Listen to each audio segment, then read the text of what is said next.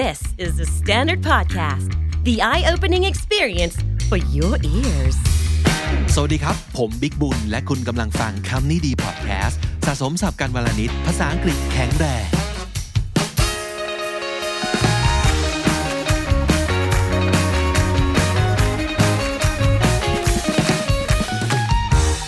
คุณฟังครับ คุณฟังเคยได้ยินสำนวนกระทำความหว่องหรือว่ากระทำการหว่องไหมครับ การกระทำความหว่องเนี่ยมันเป็นสำนวนที่มาจากผู้กำกับที่ชื่อว่าหว่องกาไวนะครับ ผมไปเสิร์ชหาาเรียกว่าอะไร definition หรือว่าที่มาบนอินเทอร์เน็ตก็พบบทความอันนึงของคุณสายเจริญปุระ เขียนเอาไว้ในมติชนออนไลน์หลายปีแล้วนะครับ อธิบายเอาไว้ค่อนข้างเคลียร์เลยทีเดียวเขาบอกว่าหว่องในที่นี้ย่อมาจากชื่อของผู้กำกับหว่องกาไวหรือหวังเจียเหวยผู้ที่สร้างภาพยนตร์ได้ชนิดที่ว่ามีลายเซ็นเฉพาะตัวอย่างยิ่งนะครับ ด้วยเรื่องของคนเหงา คนนอก ผู้ไม่หลอมรวมกลมกลืนกับสังคมโดยรอบ แล้วเป็นยังไงมายังไงก็ไม่ทราบวันหนึ่งก็ได้ยินคนใช้ศัพท์สำนวนว่ากระทำความหว่องขึ้นมา แล้วฉับพลันก็จะผุดภาพ แก้วเหล้าที่เหลือเพียงน้ำแข็งเจอวิสกี้ก้นแก้ว ที่เขียบุรีสุมเท่าพูนจนล้น ถนนว่างเปล่าหมาดฝน สะท้อนดวงไฟแสนเหงา ใช่ว่าทุกครั้งที่กริยานี้ปรากฏขึ้นในบทสนทนาจะจำกัดอยู่แค่การอธิบายบอกเล่านะครับ แต่บ่อยครั้งที่มันจะออกไปในทางแดกดันซะมากกว่าว่าแหมมันช่างว่างเปล่า ช่างสร้างภาพซะเหลือเกิน นึกอะไรไม่ออกก็นั่งเหงาเหงาๆเศร้า ๆ กระทำความหว่องรอให้คนมาทักนะครับ นั่นคือสิ่งที่คุณทรายเจริญปุระ เขียนเอาไว้ผมยกมาอ่านให้ฟังนะครับ นั่นก็คือ feel ที่หลาย ๆ คนอาจจะอาจจะเข้าใจเนาะพอพูดถึงแบบอะไรที่มันหว่องหว่องก็จะได้รู้สึกความแบบเหงาเหงาความงงงงมึนมึนเซอร์เซอร์ feel ประมาณนี้อย่างที่เล่าไปนะครับ มีแก้วเหล้ามีฝนตกนิดนึงอะไรอย่างนี้นะฮะก็อันนั้นเรียกว่าเป็นการเอา ชื่อคนนะครับ คนดังที่เรารู้จักกันดี อาจจะรู้จักคุณสมบัติรู้จักผลงานของเขา รู้จักลักษณะนิสัยส่วนตัวของเขา แล้วก็เอามาแปลงเป็นเป็น verb เอ่ยเป็น adjective เอ่ยนะครับ แล้วก็ใช้กันอย่างแพร่หลายโดยที่ทุกคนก็เข้าอกเข้าใจตรงกันหมดเลยว่า ไอ้หว่องที่ว่าเนี่ยมันคือยังไงนะฮะจริง ๆ ฝรั่งก็มีเหมือนกันนะจำนวนแบบเยอะมากเลยที่เป็นศัพท์ ที่เอามาใช้กันโดยเอามาจากชื่อคน ยกตัวอย่างง่าย ๆคำว่า to pasteurize verb to pasteurize นะครับ pasteurize ก็คือฆ่าเชื้อแบบหนึ่งนะครับ ซึ่งจริง ๆ มันมาจากชื่อของลุยส์ปาสเตอร์ทุกคนเคยเรียนวิทยาศาสตร์มาเนอะลุยส์ปาสเตอร์ ก็เป็นคนที่คิดค้นเทคนิคการฆ่าเชื้อแบบนี้ขึ้นมานามสกุลของเขาก็กลายมาเป็น verb เฉยเลยก็คือ to pasteurize จากนามสกุลปาสเตอร์นั่นเองนะครับ ซึ่งวันนี้ที่ผมตั้งชื่อตอนของคำนี้ดีไว้ว่า กระทำความหว่องก็เพราะว่าเราจะพูดคุยกันถึงเรื่องอะไรประมาณนี้นั่นแหละก็คือ เมื่อชื่อคนกลายมาเป็น คำกริยาครับ แต่ว่าคำนี้ดี vocab class วันนี้ เราจะขอนำเสนอไม่ต้องเป็นชื่อคนดังที่ไหนเลย แต่ว่าจะเป็นชื่อโหลๆนะครับ ทั้งหมด 10 ชื่อที่เราคุ้นเคยกันดีอยู่แล้วนี่แหละ ชื่อพวกนี้มันเอามาใช้เป็น verb ได้อย่างไรและแต่ละคำแปลว่าอะไรนะครับ มาดูกันไปทีละชื่อเลยครับ ชื่อแรกเป็นชื่อที่จัดว่าเอาจริงโหลมากที่สุด ในภาษาอังกฤษเหมือนกันนะนั่นก็คือชื่อบ๊อบนั่นเองนะครับ B O B บ๊อบนะครับ Bob to Bob ก็เป็นคำกริยาได้ด้วยนะครับ to bob แปลว่า to move up and down quickly and gently especially on the surface of water เอาง่ายๆก็คือนึกถึงภาพเรือ หรือทุ่น หรือเป็ดก็ได้อะอะไรสักอย่างที่ลอยอยู่เหนือน้ำที่มีคลื่นเบาๆนะครับ มันก็จะมีความตุ๊บป่อง ตุ๊บป่อง ขึ้นลงตามจังหวะ อย่างเร็วๆ แต่ว่านิ่มนวลนะครับ นึกถึงภาพแบบเป็ดหรือว่าทุ่นนะครับลอยตุ๊บป่องตุ๊บป่องไปตามกระแสคลื่นหรือว่ากระแสน้ำที่กำลังแบบซัดมาเบาๆ นั่นก็คือกริยา to bob นะครับ เช่น the boat bobbed up and down on the waves the boat bobbed up and down on the waves อย่างนี้เป็นต้นนะครับ หรือว่าคนเราก็ทำกริยาบ๊อบได้ โดยที่ไม่ต้องอยู่ในน้ำก็ได้นะ เช่น I said hi and he just bobbed his head not even a smile I said hi and he just bobbed his head not even a smile ก็คือผมกล่าวสวัสดีทักทายเขาไป say hi ไปนะครับ แต่เขาก็แค่แบบ bob his head พงกหัวจึกหนึ่ง ยิ้มสักแงะหนึ่งก็ไม่มี เออเขาว่า bob his head bob my head bob your head ก็แปลว่าพงกศีรษะ สั้นๆ เร็วๆ ไวๆจึกหนึ่งนะครับ เปรียบเทียบกับคาว่า not not นี่มันคือพยักหน้าใช่ไหมครับ แต่ว่าการ not เนี่ยจะมีการขึ้นลงอย่างชัดเจนมากกว่า แล้วก็มีการ tilt ก็คือมีการแบบเอียงหัวก้ม ก้มหน้ามากกว่า แต่ว่าบ๊อบอาจจะเป็นการแบบ หดคอลงมานิดนึงนะครับ เป็นการพยักคอยักคอนิดนึง พอให้เอ่อเป็นสัญญาณว่ารับรู้หรือว่าเห็นด้วยหรือว่าเป็นการตอบการทักทายหรือว่าเป็นการทักทายนะครับ สั้นๆ จึกหนึ่งนั่นก็คือการบ๊อบนั่นเองนะครับ ชื่อที่สองนะครับนั่นก็คือ chase คำว่า chase อาจจะเป็นชื่อที่ไม่ได้โหลมากนะครับ แต่ว่าก็มีถ้าเกิดลองไปค้นดูเนี่ยจะพบว่ามีฝรั่งชื่อ chase เยอะมากเป็นชื่อผู้ชายนะครับ C H A S E หลายๆ คนรู้จักคำนี้ในฐานะคำกริยาอยู่แล้ว to chase ก็แปลว่า ไล่ล่า แปลว่าไล่ตามนะครับ to hurry after someone or something to hurry after someone or something นะครับ เช่น the dog chased squirrels in the park the dog chased squirrels in the park ก็แปลว่า หมาวิ่งไล่กระรอกอยู่ในสวนนะครับ หรือ everyone said I'm chasing an impossible dream but I won't stop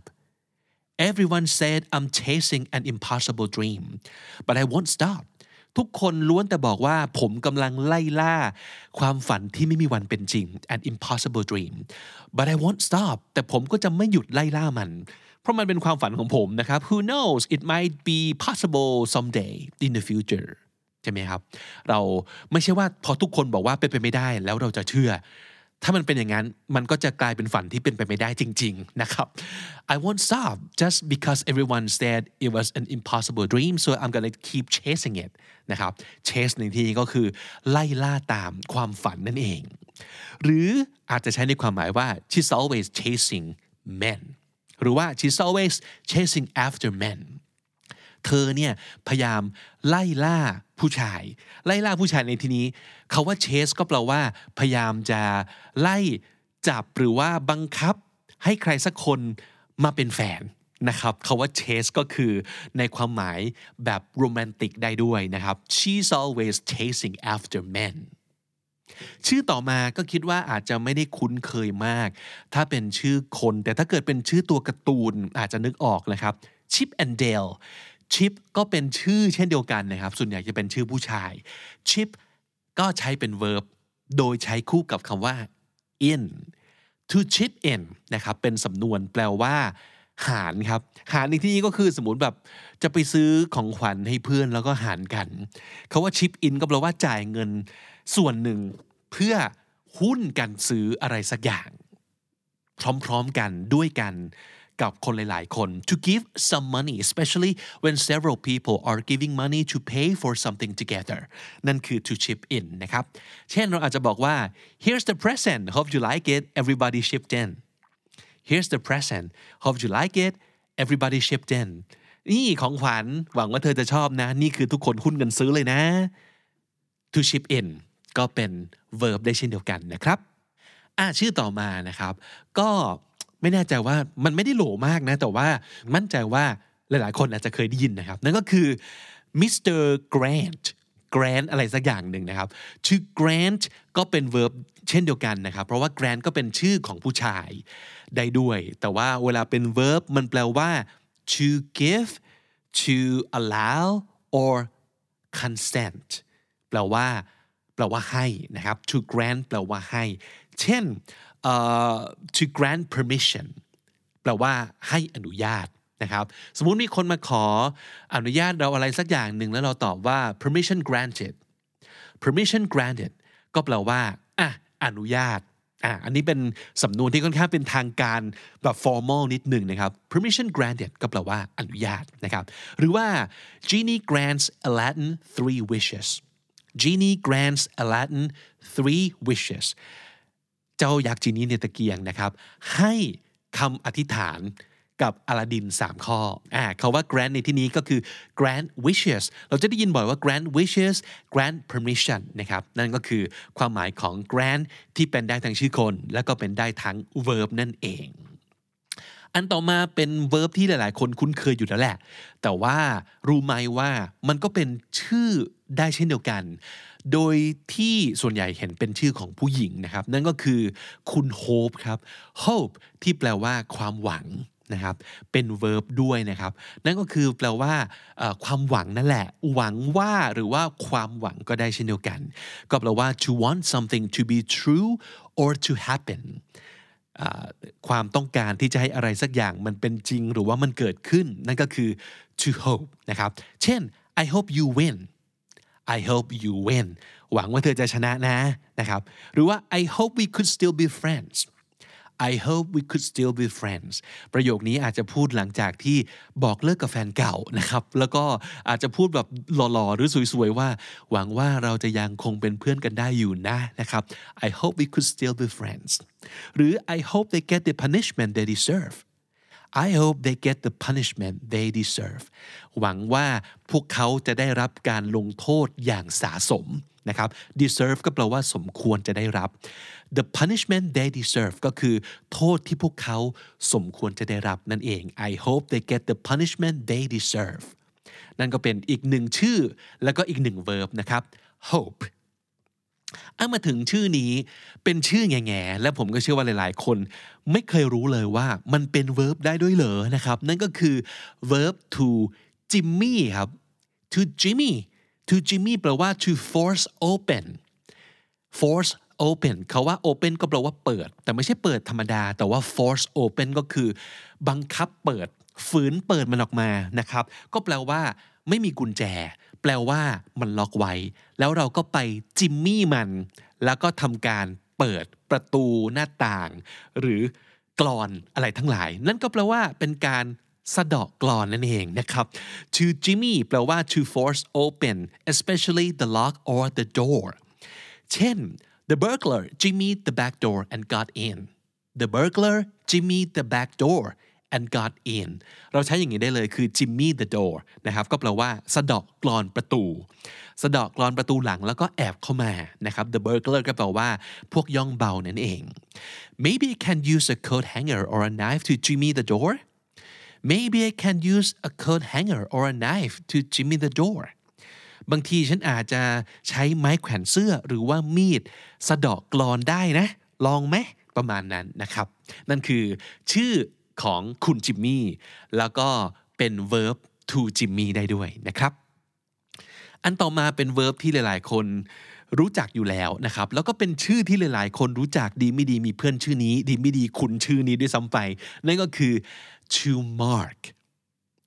mark ก็เป็นชื่อนะครับส่วนใหญ่จะเป็นชื่อผู้ชาย แล้วก็ใช้เป็น verb ได้ด้วยมีหลายความหมายเลยนะครับ อันนึงก็อาจจะแปลว่า to correct mistakes and give points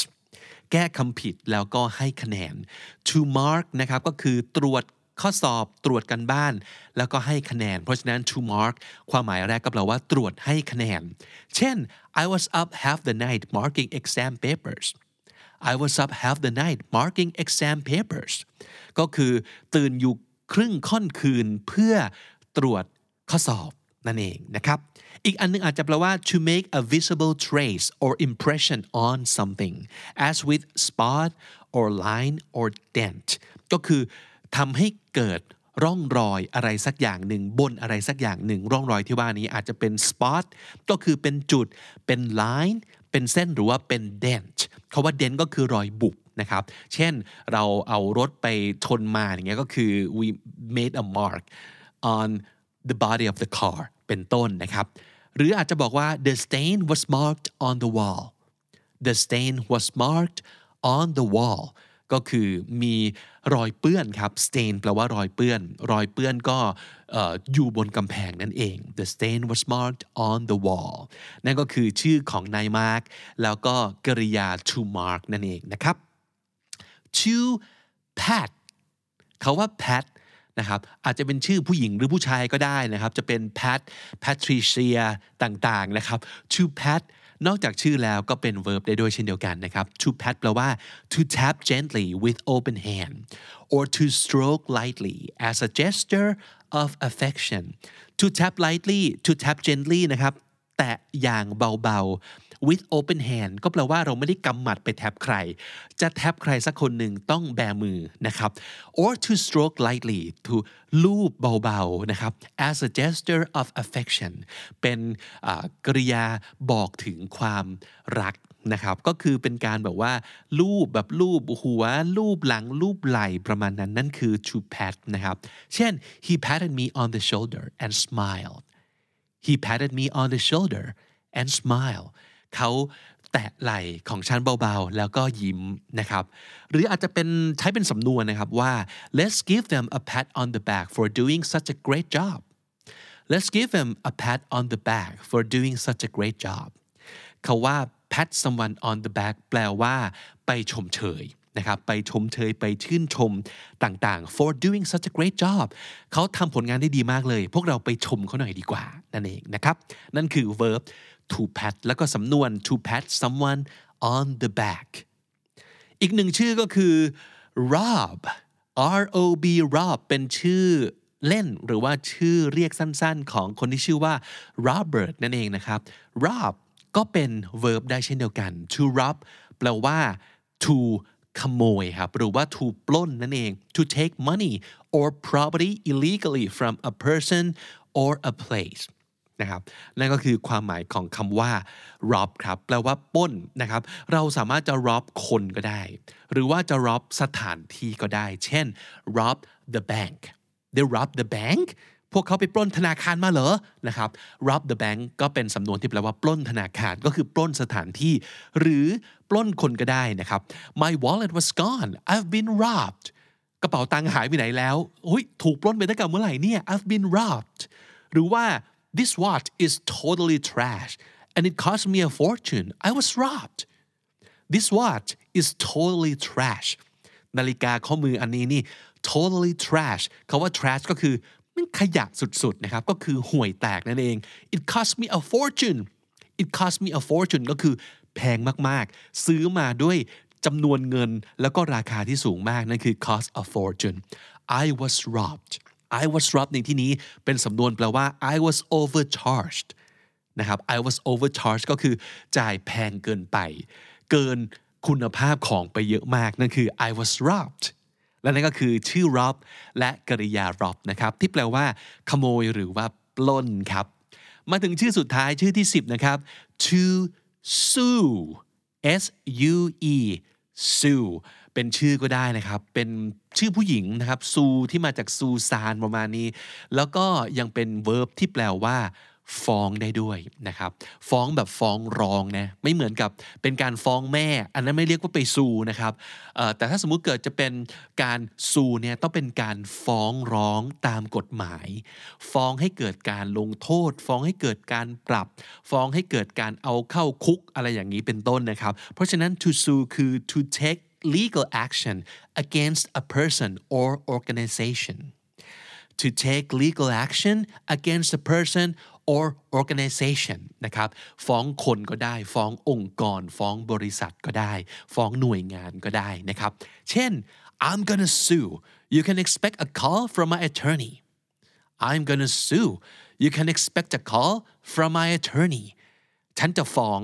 รอรับ โทรศัพท์จากทนายของฉันได้เลยนะครับ I'm gonna sue หรือว่า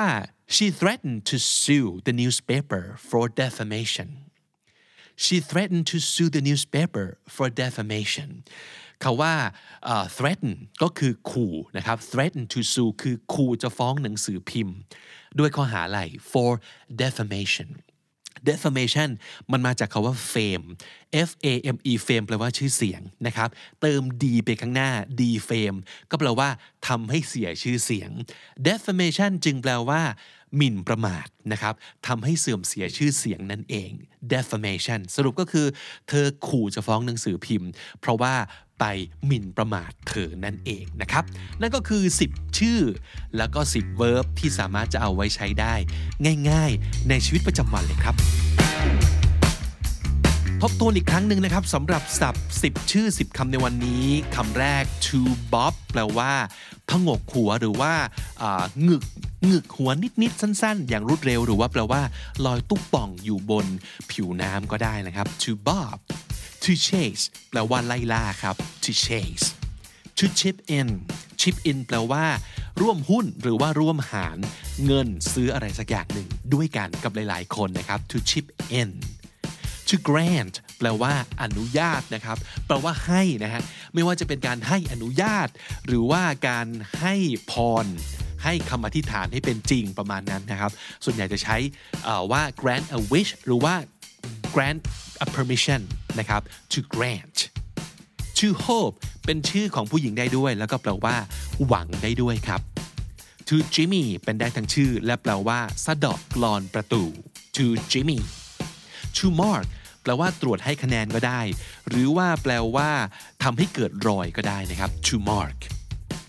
to pat เป็นได้ทั้งชื่อคนและหมายถึงตกเบาๆนะครับ to pat แล้วก็แถมสำนวน to pat someone on the back แปลว่า ชื่นชม แปลว่าให้คำชมนะครับ to rob อันนี้แปลว่าเป็นเป็นได้ทั้งชื่อย่อของโรเบิร์ตนะครับ หรือว่าแปลว่า ขโมยหรือปล้นก็ได้